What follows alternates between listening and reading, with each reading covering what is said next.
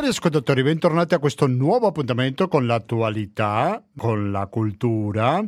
e la musica direttamente dall'America Latina in questa trasmissione che dal dicembre 2005 si occupa dell'altra sponda dell'Atlantico, fuorché gli Stati Uniti e il Canada. E oggi ci collegheremo con il Guatemala. Abbiamo dato un accenno la settimana scorsa, tutto rinviato, la decisione finale. Parliamo di due candidati, i loro nomi sono Sandra Torres di Unidad Nacional Esperanza, detto anche UNE, e Bernardo Arevalo del Movimento Semiglia. Fra i due candidati ci sarà il nuovo presidente del Guatemala. E dunque noi approfitteremo per conoscere un po' meglio, perché da una parte sarà un'intervista, ci racconterà gli ultimi dati, quali sono le prospettive per il mese prossimo, anche approfitteremo per conoscere la presenza dell'Italia in Guatemala. Cosa hai detto Gustavo? Esattamente, perché l'Italia è presente pure in questo paese centroamericano e lo vedremo in quale modo. La presenza dell'Italia c'è anche in America Latina con la visita del presidente Mattarella che è stato in Cile, oggi si è recato per un paio di giorni in Paraguay, questo è un altro paese di cui si chiacchiera poco, se ne parla pochissimo, vedremo se la settimana prossima riusciamo a fare un collegamento con quest'altro paese, però oggi ci concentriamo sul Guatemala e per poter fare un'analisi approfondito, molto esauriente, abbiamo bisogno di non ascoltare pubblicità. E allora per mantenerci in questa linea c'è un conto corrente postale che è il 120 82 301, c'è il RID bancario, il pago elettronico e il contributo con l'associazione Amici di Radio Cooperativa. Questo ultimo metodo è più importante che mai, soprattutto per gli ascoltatori che non hanno ancora deciso a chi destinare il 5 per 1000. Quindi se avete questo dubbio pensate subito, mi raccomando, all'associazione Amici di Radio Cooperativa. Latinoamericano gmail.com ancora latinoamericano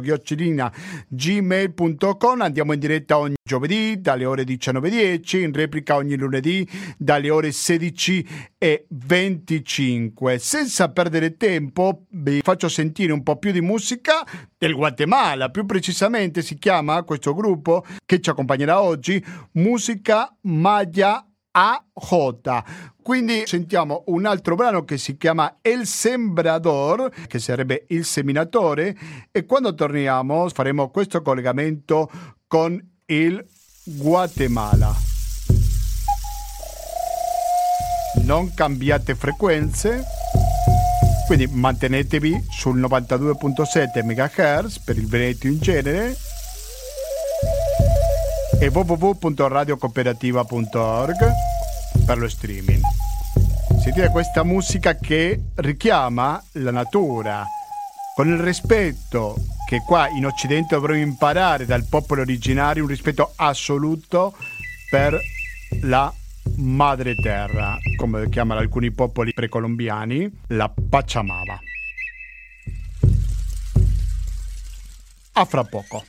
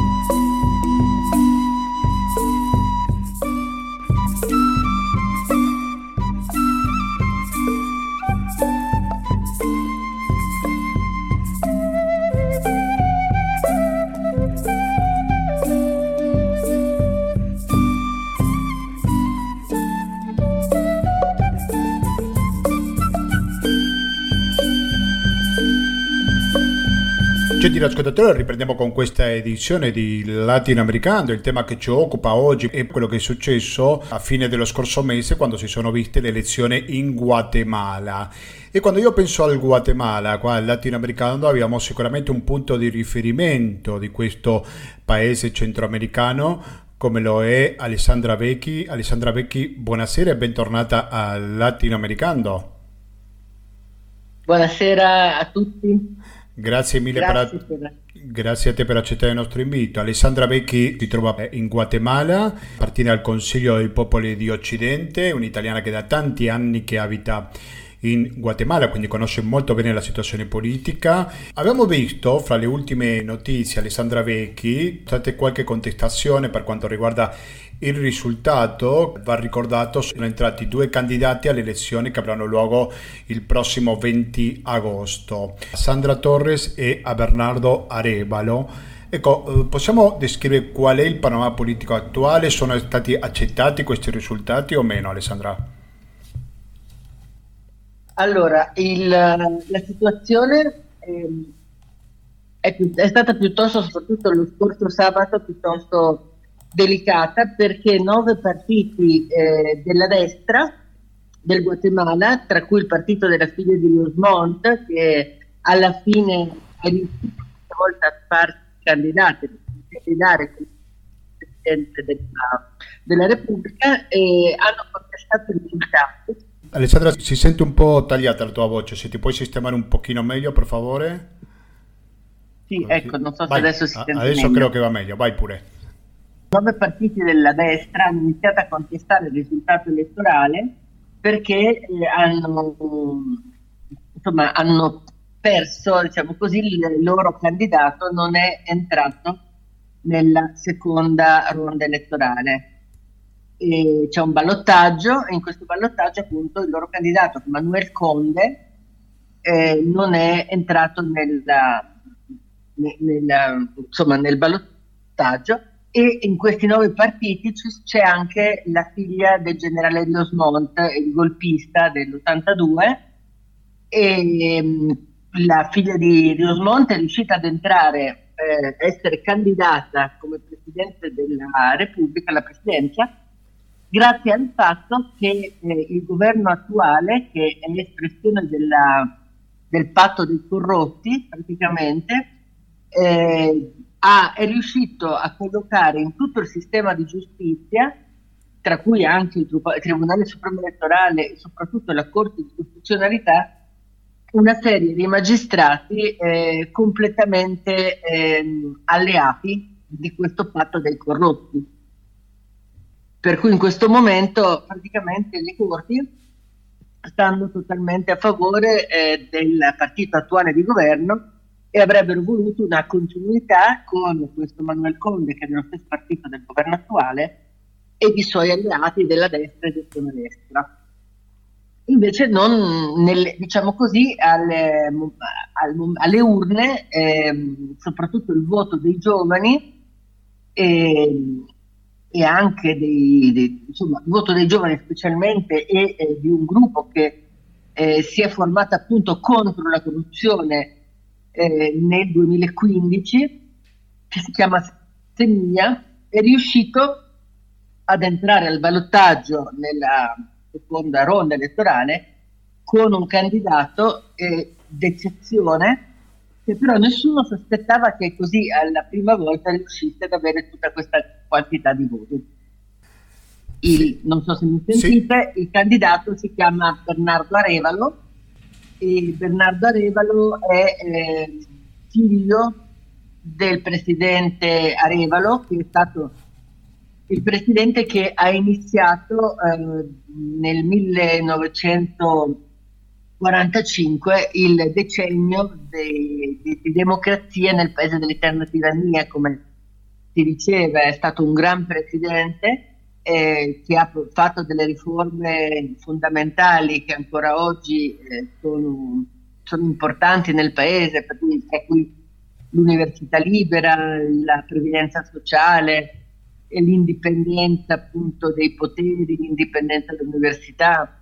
Eh, è stato il codice del lavoro, è stato un, un presidente incredibilmente bravo, insomma, e, e, e, quindi le persone che hanno votato, soprattutto i giovani, dicevo, hanno visto in lui una speranza eh, di un'alternativa, soprattutto perché non si riesce più a vivere in questa situazione non solo di, corru- di corruzione, ma, ehm, ma, per il fatto che le, tutto il sistema giudiziario avvalla e appoggia la corruzione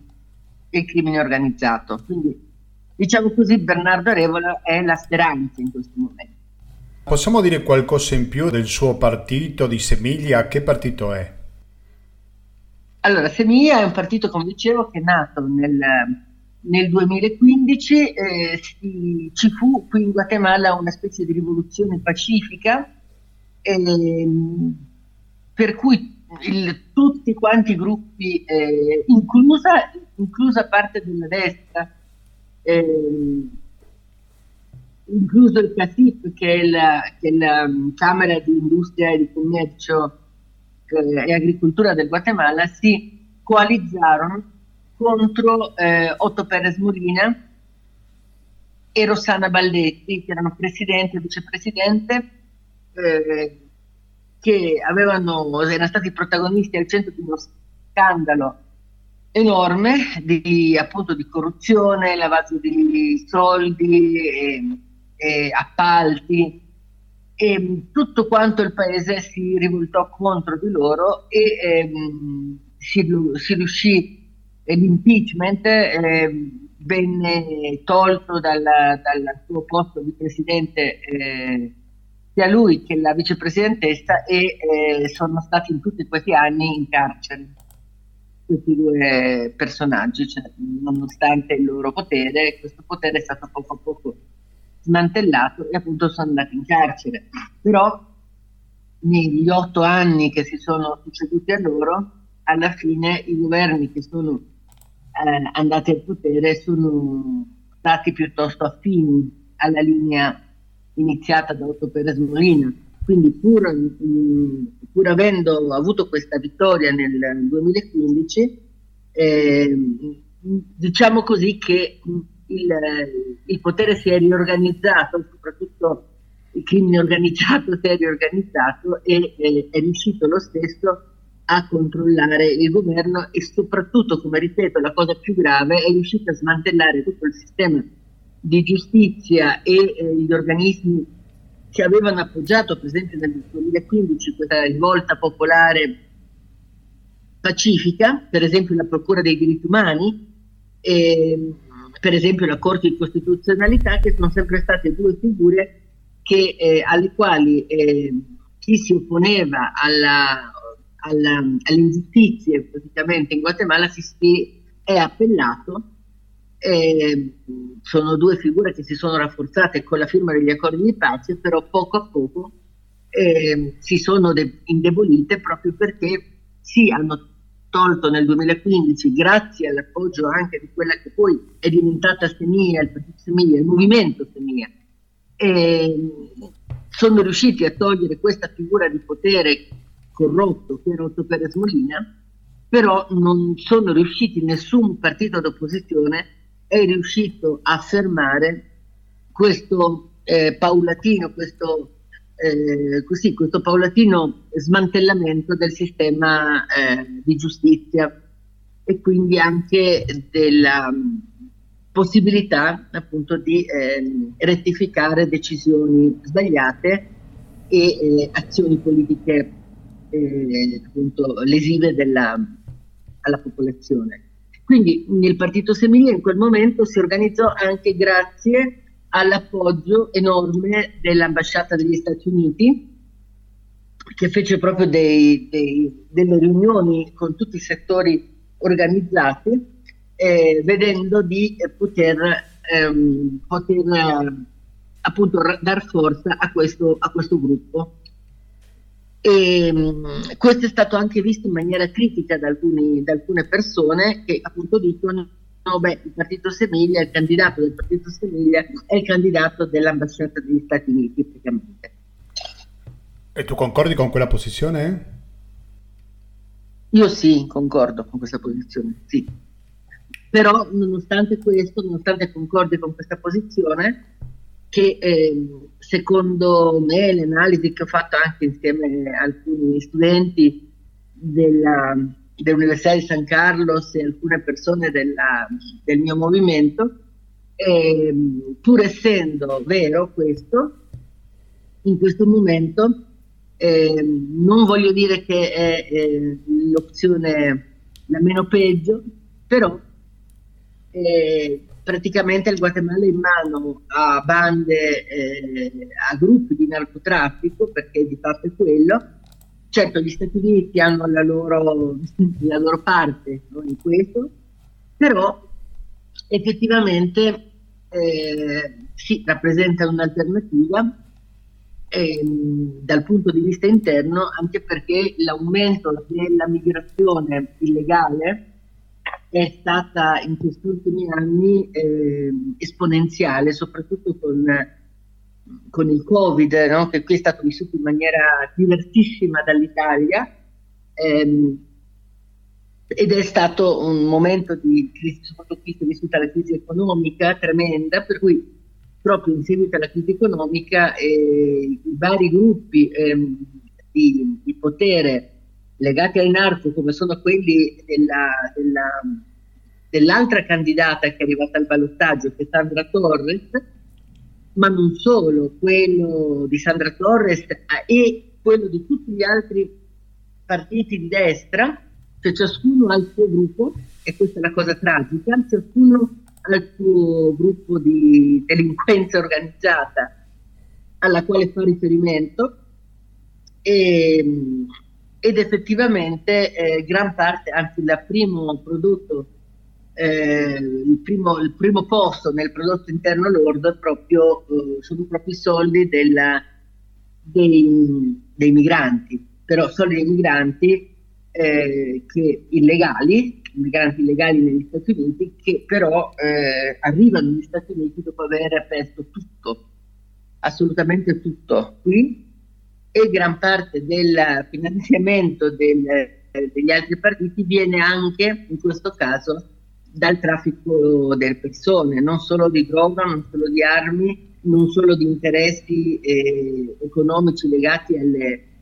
so, all'estrazione mineraria, mm, e a a traffici di, di droga che vanno dalla Colombia al Guatemala e poi al Messico, ma anche, eh, anche traffico di persone. Gli Stati Uniti propongono uno sviluppo locale qua eh, per, non, per limitare la migrazione selvaggia e quindi probabilmente questa è una delle altre cose per cui uno degli altri aspetti per cui la candidatura di, di Bernardo Arevalo offre a vari gruppi eh, locali, anche Maia, una, una speranza. Potremmo dire che se dovesse vincere Sandra Torre l'elezione del 20 agosto sarebbe un passo indietro? Sì, sicuramente sì. Sicuramente sì, anche perché Sandra Torres ha già praticamente governato dietro le quinte no? in un periodo ed è stata lei alla fine che ha preparato lo scenario per l'arrivo, insomma, per l'aumento di, questa, eh, di questo controllo da parte del crimine organizzato mh, nel governo, perché anche in quel momento, quando venne eletto Colombo, fu un momento che era suo marito, eh, anche lui figlio d'arte, cioè Colombo era il figlio di, non figlio, era il nipote, scusa, di Manuel Colombo Argueta, che è stato un, enorme, un grandissimo importantissimo sindaco della città del Guatemala, della capitale, riformista ed è stato ucciso questo, questo mm, sindaco. E quando arrivò Colonna al potere fu una grande ondata di speranza, però nessuno aveva fatto i conti col fatto che sua moglie, questa Sandra Torres, eh, che in verità era diventata la sua moglie perché era la finanzista del partito, eh, avrebbe messo il paese in mano al narcotraffico, al suo gruppo di narcotraffico e, e questo avrebbe iniziato una specie di scalata di, eh, di violenza e di lotta tra bande, insomma, tra bande armate che lottano per avere il potere e quindi i soldi del potere, che questo è quello che interessa. Quindi sì, sarebbe un passo indietro, sarebbe un rafforzare il patto dei corrotti. Diciamo così che Bernardo Revano è questa speranza, allo stesso tempo,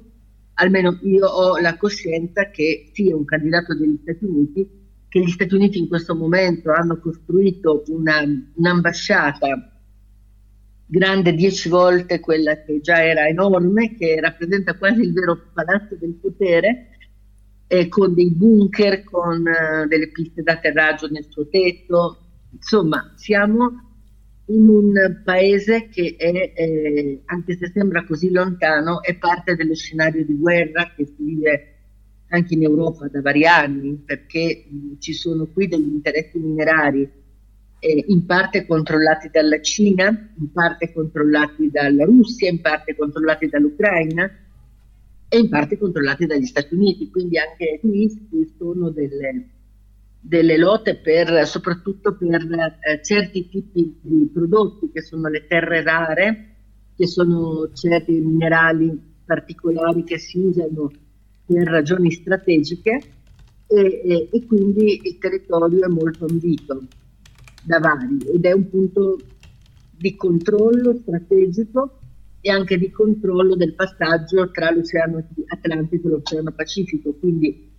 perlomeno io e altre persone con cui abbiamo analizzato questo tema siamo coscienti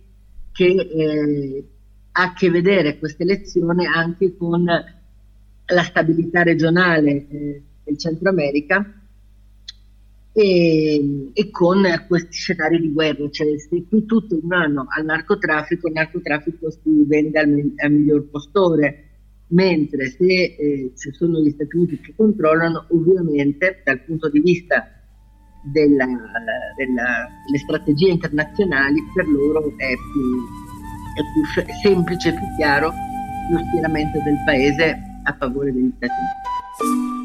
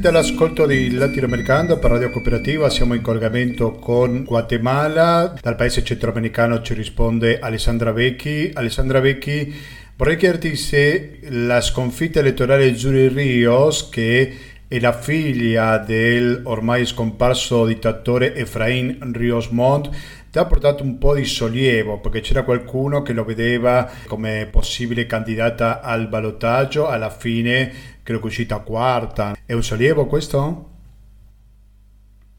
Sicuramente sì, è un sollievo. Certo che eh, nel passaggio tra il primo e la seconda ronda elettorale l'abitudine è che eh, questi i partiti che sono perdenti però eh, sono tutti coalizzati tra loro in qualche modo quello che fanno è negoziare dei posti strategici. Per cui diciamo così che se vincesse eh, Arevalo e non eh, la, l'altra, l'altra mh, mm, candidata Sandra Torres, esiste la possibilità eh, che non solo eh, Giulio Rios ma tutti i suoi, eh, tutti i suoi diciamo così, il suo staff, no? il suo staff al quale lei si appoggia, abbiano una rilevanza minore nello establishment praticamente. Se invece eh, vincesse l'altro, cioè eh, se, se, vince Bernardo Levalo, probabilmente riescano coloro che i partiti che appoggiano poi la vittoria di Bernardo Arevalo a negoziare eh, con l'esercito, che poi è il gruppo che rappresenta il giuri di Osra, lei rappresenta una parte dell'esercito, rappresenta i veterani di guerra praticamente. Quindi sicuramente si deve arrivare a, a, dei, a dei, dire, a degli accordi con i gruppi di potere che sono dietro ai candidati e loro si spartiscono i posti, i controlli. Però sicuramente se il fatto che non abbia vinto è un gran sollievo perché ci sono delle specie di liste di prescrizione, di proscrizione per cui ehm, già molte persone sono dovute andare all'esilio, se avesse vinto Giuri Rios eh, credo che moltissime persone sarebbero in pericolo in questo momento e dovrebbero proprio andare a fuggire dal paese perché eh, c'è una istituzione che è la Fondazione contro il terrorismo che la dirige un, un, un militare, figlio di militare, che si chiama Mendes Ruiz, e questo personaggio losco ha eh, inventato una serie di casi giudiziari contro tutti coloro che sono stati in qualche modo ehm, parte della guerriglia e proprio infischiandosene dei, degli accordi di pace lui ha iniziato a generare una serie di di processi che verrebbero immediatamente riattivati nel caso in cui, in cui eh, diciamo così, mh, mh, avesse vinto eh, la, la, figlia di Rios Monte. Quindi eh, sarebbero stati casi anche contro proprio le idee, non solo i partecipanti della guerriglia, ma proprio simpatizzanti, chi si è manifestato a favore, non so, di personaggi che hanno avuto durante la guerriglia una funzione, dopo sono diventate persone importanti nell'ambito culturale, scientifico eh, o pedagogico o qualunque ambito, ecco lui li, li, ha, stato, cioè li ha attaccati in maniera sistematica. Quindi con l'appoggio di Giulius. E poi ha, in, ha iniziato un programma anche durante le elezioni di risarcimento ai, eh, a coloro che ehm, sono stati Dario Smonto obbligati a fare ehm, le pattuglie ehm, civili, cioè eh, civili nei vari paesi, che nei vari villaggi, sono stati obbligati durante il governo di Rio Smonta a fare i delatori dei propri vicini, dei propri familiari, eh, che in seguito a queste so, accuse di queste persone sono stati poi dopo uccisi e che venivano obbligati a fare proprio la pattuglia intorno ai villaggi per evitare che ci fossero, mh, si avvicinassero i guerriglieri. Quindi queste persone che hanno fatto un servizio irregolare, non certo militare, sono state remunerate, eh, cosa che va contro gli accordi di pace. Ecco. La domanda era un po' anche per capire qual è l'eredità della dittatura in Guatemala oggi, dopo un genocidio così importante, fra i più gravi nella storia dell'America Latina oggi. Quanto se c'è nostalgia per quel periodo da qualche gruppo è una questione seppellita. Come la potrete descrivere questa situazione nell'attualità, Alessandra Vecchi? Secondo me la situazione è, è una ferita aperta completamente. In verità i militari non hanno mai perso potere, al contrario, si sono mimetizzati, si sono modernizzati in alcune parti, eh, però non hanno mai perso il potere, hanno una serie di organizzazioni di intelligenza civile, cioè di, si può dire, di servizi segreti eh, tra i civili, tra, insomma, nelle istituzioni e eh, secondo me è una ferita che da tutti i punti di vista, sia dal punto di vista degli ex militari che degli ex guerriglieri che dei civili, è completamente aperta. A volte la cosa tragica è proprio che anche persone che mh, per esempio hanno lottato contro questa dittatura si trovano oggigiorno, e lo dico per un caso personale purtroppo, eh, si trovano a agire, a comportarsi eh, riproducendo nella vita civile eh, la violenza e ehm, addirittura le forme di tortura ehm, che, eh, che hanno imparato o per averle vissute direttamente o per averle addirittura lette durante, eh, durante il conflitto armato, cioè il livello di distruzione del tessuto sociale il livello di eh, eh, volgarità del pensiero proprio, la, l'alcolismo che è una piaga eh, che viene utilizzato, cioè che è uno strumento per dimenticare, eh, la violenza nel senso proprio di dover agire con, eh, con minacce di morte, con minacce di tortura, eh, sono degli strumenti che imparati, i collinciamenti per esempio, il linciaggio, no? per bruciare vive le persone dopo averle lapidate, che è una pratica che si eseguiva all'epoca di Osmonte in generale durante tutta la guerra come una forma di esecuzione collettiva di chi non era d'accordo col potere, ecco, sono strumenti che vengono utilizzati oggigiorno e vengono create spesso delle, delle specie di linciaggi anche morali eh, contro le persone che si oppongono alla violenza, contro le donne in particolar modo, c'è un, momento di attacco misogeno generalizzato e qui ci sono casi di violenze estreme contro le donne e mh, tutte queste cose sono anche, e anche di, di, forme di razzismo interno tra gruppi etnici di diverse parti del paese, Maya tutte e due, però ecco, anche questo è un retaggio, un'eredità del conflitto armato, perché durante il conflitto armato quello che eh, veniva fatto era la, una specie di lavaggio del cervello e quindi gente di una regione che parlava una lingua, ci sono 22 lingue qua,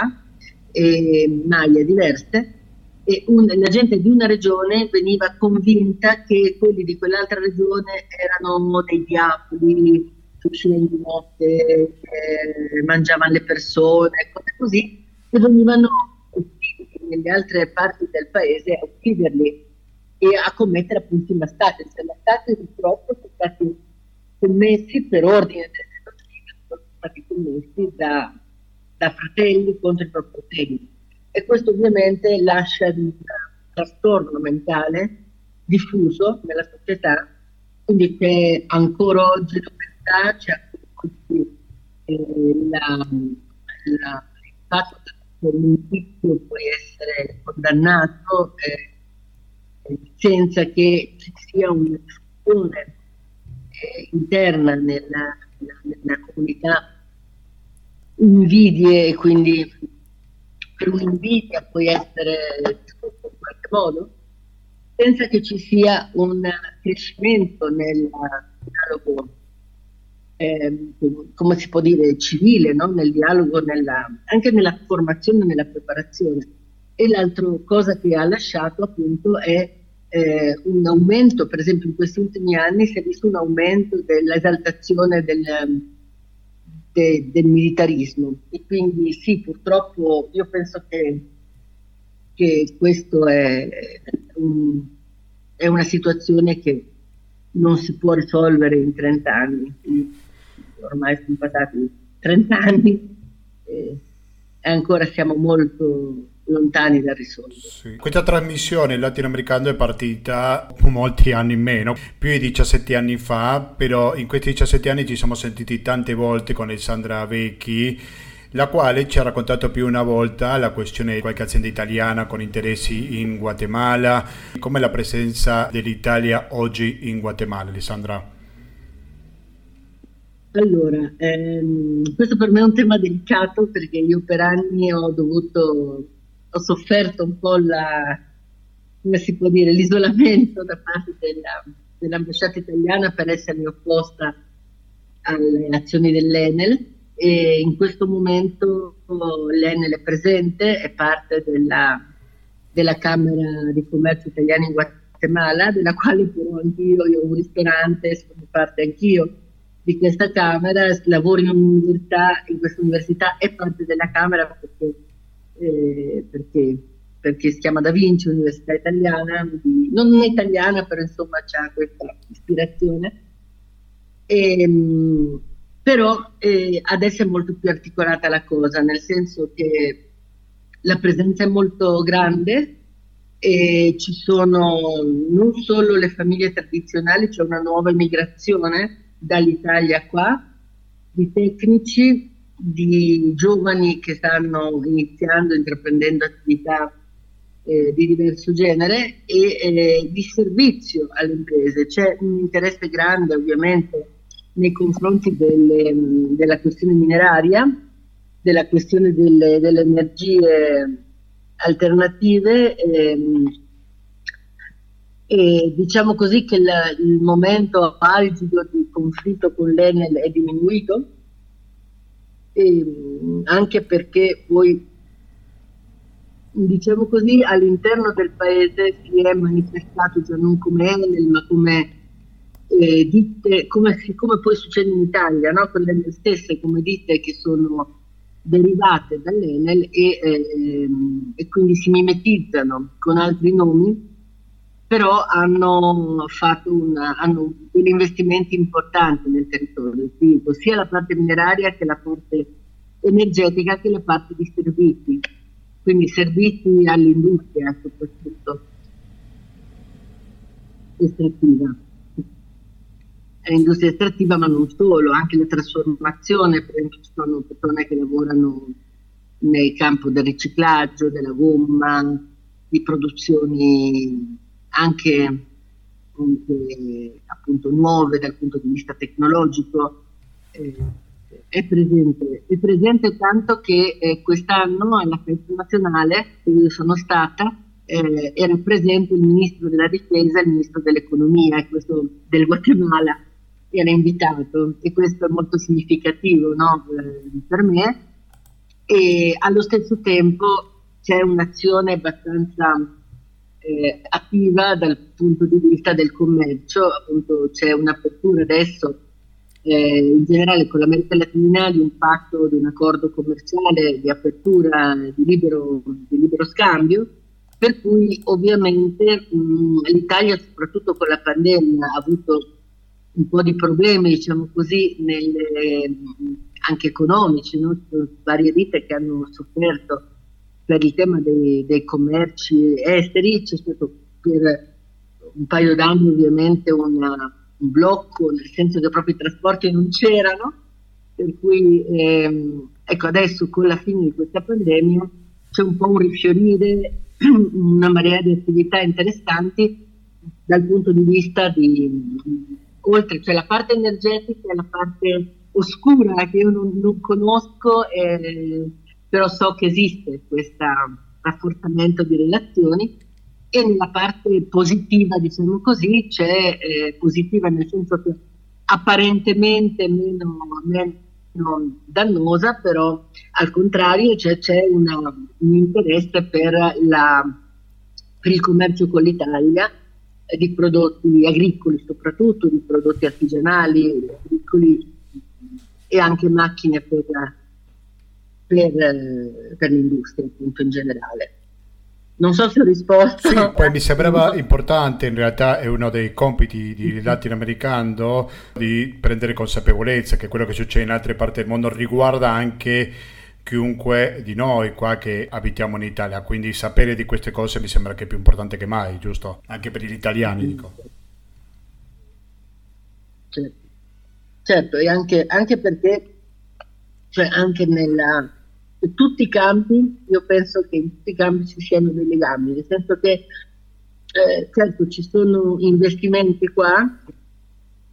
per esempio in un certo campo che può essere apparentemente innocuo, eh, non so, eh, il football, adesso ti parlo di un caso che non è dell'Italia, però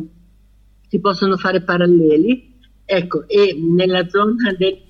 Cic, che è una zona di eh, grande interesse minerario, dove ci sono comunità Maya e C,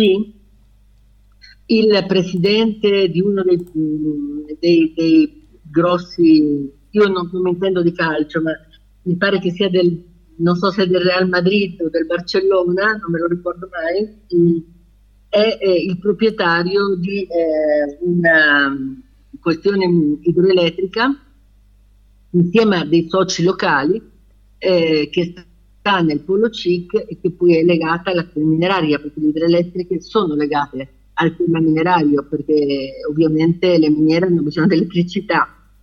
e, e sono stati fatti degli, degli desalojos, come si dice, cioè delle, eh, praticamente hanno bisogno del territorio eliminando, i, eliminando, gli abitanti, per cui ci sono delle forme non, non come all'epoca di, di Rios Monto, però certo ci sono delle forme di violenza molto forte, indirizzata anche dal punto di vista etnico contro per esempio il popolo Quechì, che è uno dei popoli grandi, insomma, Maya, eh, che eh, sono, mor- sono, mossi da, eh, da, interessi economici e che spesso sono le multinazionali, come nel caso di questo signore che sta in Spagna e la sua multinazionale, che è conosciuto per il Real Madrid o il Barcellona, questi, insomma, questi eh, gruppi di calcio, che quindi apparentemente il calcio cosa c'entra, però effettivamente eh, fanno, sono coloro che provocano la distruzione, la morte di persone in quest'area e la distruzione del territorio, che è importante, eh, insomma ha una grande importanza per il popolo Maya, no? il territorio. Eh, senza il territorio non c'è la vita, puoi essere vivo, però non è la stessa vita no? se non hai il tuo territorio. No. Quindi quindi sì, ci sono dei legami molto oscuri anche con l'Italia, eh, che però adesso in questo momento non, io non sono in grado di dettagliare, perché sicuramente ci sono questi interessi, come succede per la Spagna o per multinazionali, questo non può non essere così per l'Italia. Prima di salutarci Alessandra Vecchi ti faccio tornare parzialmente alla questione elettorale del 20 agosto perché vorrei capire il discorso dell'immigrazione Molte volte quando abbiamo parlato della carovana di migranti che arriva prima in Messico, che hanno come scopo finale gli Stati Uniti, dicevo, molte volte partono proprio dal Guatemala e non solo. Potrebbe cambiare qualcosa la situazione migratoria? So che il Guatemala è anche un paese di transito quando vengono dal Venezuela e da altri paesi del Sud America. Cosa potrebbe succedere nel prossimo governo con la questione migratoria? Ma le questioni migratorie cambiano mh, mm, più che altro a seconda di, cioè al momento in cui cambia il presidente in, in, negli Stati Uniti. Ci sono delle, diciamo così, delle forme diverse di abbordare il tema e in questo momento, per esempio, negli Stati Uniti, quando c'è stata l'elezione del nuovo presidente, hanno iniziato a essere più restrittivi, più duri il fatto di essere più restrittivi e più duri quello che fa è aumentare il prezzo dei coyotes, che sono è il nome che si dà ai, alle persone del crimine organizzato che eh, si incaricano di portare le persone, le famiglie, le carovane dal, dal Guatemala agli, agli Stati Uniti. E quindi diciamo così che c'è stato un aumento dei prezzi in questo momento e la, la, teoria è stata che eh, sarebbe aumentato un programma di sviluppo interno per evitare che la gente debba migrare. Quindi questa promessa esiste, come ti dico, se vince Arevalo, la speranza è che questi programmi aumentino, però la fuga negli Stati Uniti, anche cioè proprio per questa idea che eh, là si possa vivere bene, eh, non, non, credo che diminuisca, cioè, può darsi che ci sia una, una politica più, un accordo no? commerciale e eh, anche economico tra gli Stati Uniti e il nuovo potere locale se vince Bernardo Levalo, per cui molte persone potrebbero essere indotte a non decidere di migrare e piuttosto a fare programmi insomma, avere delle proposte di lavoro a livello locale, però in realtà, in realtà molto spesso queste idee vengono frustrate, non solo perché non c'è chiarezza da parte di chi offre queste cose, ma perché proprio il crimine organizzato che eh, si occupa del traffico di persone è ormai molto radicato eh, eh, all'interno delle comunità, per cui eh, va una famiglia, si indebita e ehm, per pagare il suo debito eh, convince un'altra famiglia, un'altra persona a migrare. E eh, negli Stati Uniti c'è proprio una rete che controlla e a volte sono proprio i familiari stessi che istigano altri familiari a viaggiare perché devono pagare i loro debiti. Quindi ovviamente se l'altro familiare non viaggia eh, il loro debito non lo possono pagare. Per cui è diventato una specie di, da, una, da pandemia è diventata una cosa endemica. Ecco. E quindi io ho molti forti dubbi che si riesca a contrarrestare una cosa di questo genere, anche perché questo implicherebbe veramente dei cambiamenti strutturali che eh, 20 anni di corruzione eh, così, eh, così, così ormai, eh, come si può dire, ormai documentata, è difficile che riescano a cambiarlo, ci vorrebbe propriamente un una cosa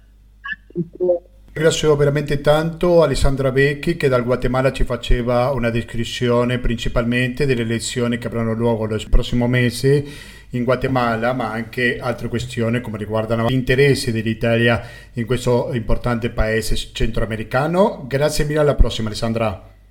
Grazie a te Gustavo.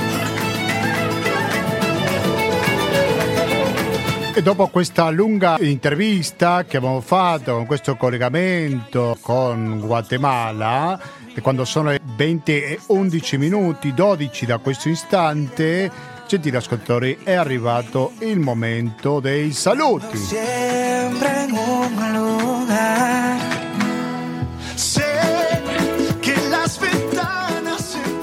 E ho deciso di fare una puntata monografica perché del Guatemala se ne parla poco, o meglio dire nulla. E credo che chi ha ascoltato questa intervista con Alessandra Becchi ha probabilmente capito l'importanza anche degli italiani per l'interesse dell'Italia in Guatemala. Quanto diffuso è questa informazione?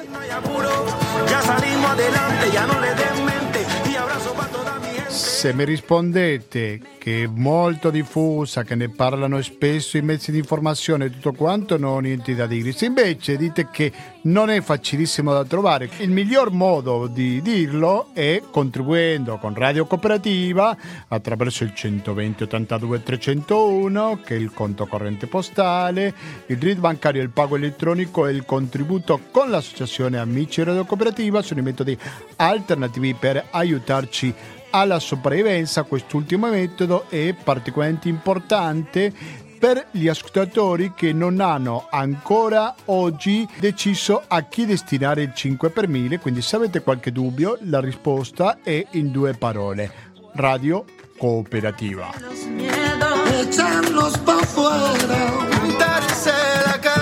Andiamo in onda ogni giovedì dalle ore 19.10 in diretta e ogni lunedì dalle ore 16.25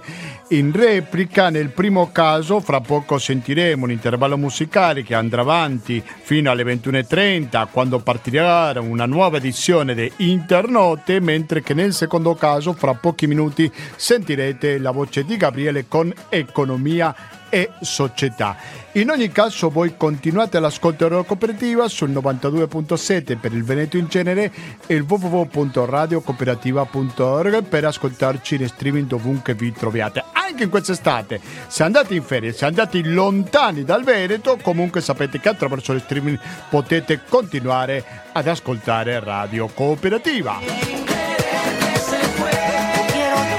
Ricordo la mail di questa trasmissione che è latinoamericano-gmail.com ci trovate anche su Facebook, quindi attraverso Facebook potete comunicare con il sottoscritto.